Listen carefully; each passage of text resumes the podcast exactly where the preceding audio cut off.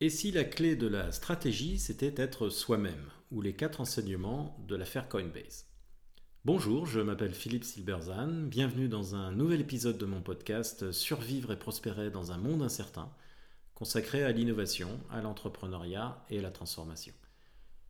Alors face au procès en légitimité auquel elles font face actuellement, les entreprises sont souvent tentées de réagir de manière défensive, en concédant à l'air du temps pour espérer passer entre les gouttes. Pour elles, la stratégie consiste à construire une forme de masque qu'elles présentent au monde pour se protéger. Le problème est que cela crée une dichotomie entre qui elles sont vraiment et qui elles prétendent être, ce qui constitue une fuite en avant et ne fait qu'accentuer les procès. L'histoire de Coinbase, une start-up américaine qui s'est retrouvée dans le feu de l'actualité il y a un an, montre qu'une approche radicalement opposée, consistant à affirmer sa singularité, est non seulement possible, mais payante. En septembre 2020, Brian Armstrong, le très médiatique PDG et fondateur de Coinbase, une plateforme d'échange Bitcoin fondée en 2012, publie un billet de blog dans lequel il définit Coinbase comme une entreprise concentrée sur sa mission, décourageant l'activisme des employés et les discussions internes sur les questions politiques et sociales. Dans une phrase clé de son billet, il écrit ainsi nous ne nous engageons pas ici lorsque les questions ne sont pas liées à notre mission principale, car nous pensons que l'impact ne vient qu'avec la concentration.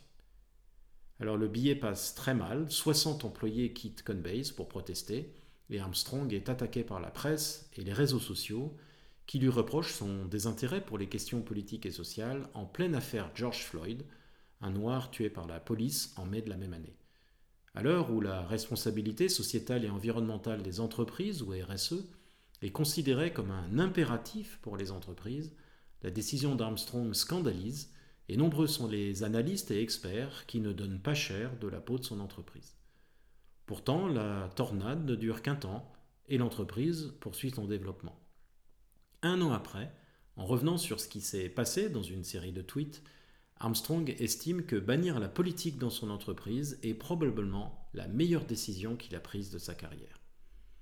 Cette décision n'avait pourtant rien d'évident. Elle constituait même un revirement. Armstrong a en effet longtemps estimé qu'un entrepreneur devait s'engager sur les questions sociétales. À la mort de Floyd, il avait d'ailleurs apporté publiquement son soutien au mouvement Black Lives Matter et avait laissé se développer les discussions politiques et sociales au sein de l'entreprise. Mais il réalise très vite les risques pour son entreprise de devenir un forum politique. Dissension, tension et surtout distraction des employés qui finissent, par consacrer plus d'énergie à discuter politique qu'à faire leur travail. Et pour, et pour quel impact? Aucun d'après lui. C'est donc en prenant conscience du péril pour son entreprise et surtout de la futilité de l'exercice qu'il change complètement d'avis et rédige son billet de blog. Il y écrit notamment en bref, je veux que Coinbase se concentre sur la réalisation de sa mission parce que je crois que c'est la façon dont nous pouvons avoir le plus grand impact sur le monde. Nous y parviendrons en jouant comme une équipe de championnat, en nous concentrant sur la construction et en étant transparent sur ce qu'est et n'est pas notre mission. Le biais traduit donc une décision stratégique forte dont on peut tirer quatre enseignements. Premier enseignement, focus ou se concentrer sur ce qui compte vraiment pour l'entreprise. Le billet indique clairement que Coinbase se concentrera sur ce sur quoi elle peut avoir un véritable impact et ignorera le reste. Elle ne fera pas semblant. Focus on building, écrit Armstrong, Coinbase est une start-up, c'est-à-dire une petite entreprise fragile, et ce qui compte vraiment pour elle est d'établir sa solution de façon pérenne, et pour cela de construire la meilleure entreprise possible. C'est d'ailleurs le principe même de la stratégie. Identifier le défi fondamental de son organisation, se concentrer dessus, proposer une réponse créative à ce défi et ignorer le reste, tout important que ce soit par ailleurs. Steve Jobs le rappelait dans une intervention fameuse juste après avoir sauvé Apple de la faillite. Je cite Se focaliser, ça veut dire non, et vous devez dire non, non, non, non. Deuxièmement, discipline ou rester focalisé sur sa réponse au défi fondamental. Alors, la réponse à ce défi prend du temps et nécessite une concentration dans la durée. Cela suppose une discipline de fer pour ne pas céder aux tentations qui sont nombreuses tout au long du chemin. Ne pas sauter sur tout ce qui bouge, ni céder aux tentations de faire plusieurs choses à la fois, et encore moins céder aux sirènes des médias pour aller donner son avis sur des questions où, par ailleurs, tout le monde se fiche probablement de votre avis. Se concentrer sur ce sur quoi on peut avoir un impact et admettre que le reste n'est que verbiage. Troisièmement, détermination, ne pas céder face aux attaques, notamment publiques. En bannissant la politique du lieu de travail, Armstrong allait à l'encontre de la doxa actuelle, la fausse évidence ou modèle mental selon laquelle une entreprise doit être politiquement et socialement engagée.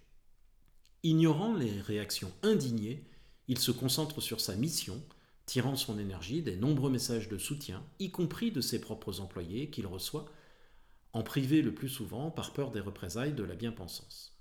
D'ailleurs, dans son intervention citée plus haut, Jobs euh, observait crûment que, ouvrez les guillemets, quand vous dites non, vous faites chier les gens et ils vont écrire des articles de merde sur vous. Armstrong offre de généreuses indemnités de départ aux employés qui ne sont pas à l'aise avec sa décision, mais il tient bon. De fait, la foule se lasse rapidement et passe à autre chose.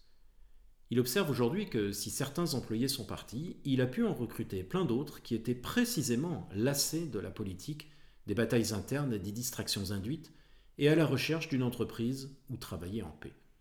La détermination consiste donc à ne pas confondre ce qu'on voit quelques employés militants relayés par des journalistes et les réseaux sociaux qui vous font croire qu'il faut absolument faire de la politique sur le lieu de travail, et ce qu'on ne voit pas, tous ceux qui, au contraire, ne veulent pas mélanger les deux, mais se font discrets parce que, par définition, ils ne sont pas militants. Quatrièmement, authenticité, être pleinement soi-même. Pour fonctionner, l'acte stratégique de concentration doit reposer sur une conscience claire de l'identité de l'organisation – Face à un défi, ici l'établissement et la réussite de son pari industriel, le stratège construit une réponse singulière et propre.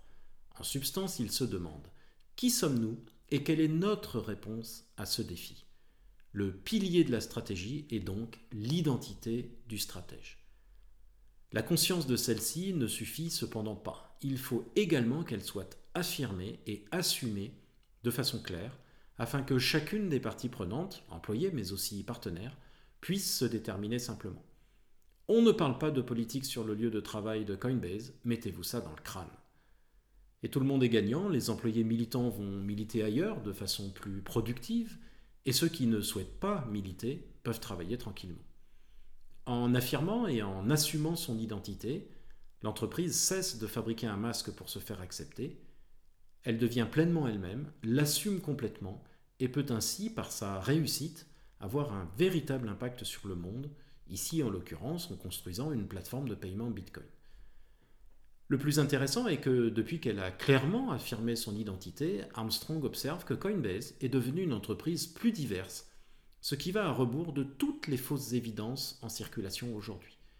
Il se trouve que vouloir travailler en paix est un souhait qui rassemble des gens de tous horizons, toutes races, toutes minorités, quelles qu'elles soient.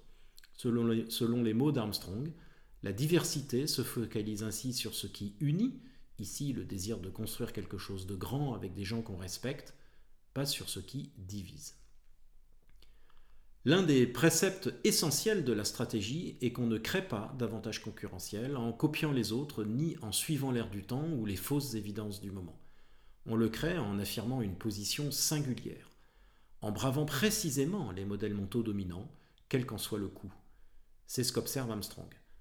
La plus grande leçon que j'ai tirée de cette épreuve est que si vous pensez que quelque chose est la bonne voie, cela vaut la peine d'en parler, même si c'est controversé. Une stratégie est un acte créatif, et tout acte créatif nécessite une conscience assumée de son identité.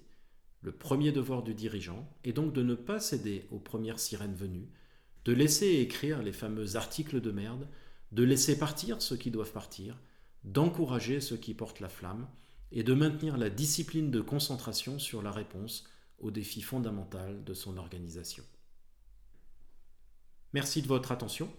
Vous pouvez retrouver cette chronique et bien d'autres sur mon blog www.philippe-silberzan.com. À bientôt.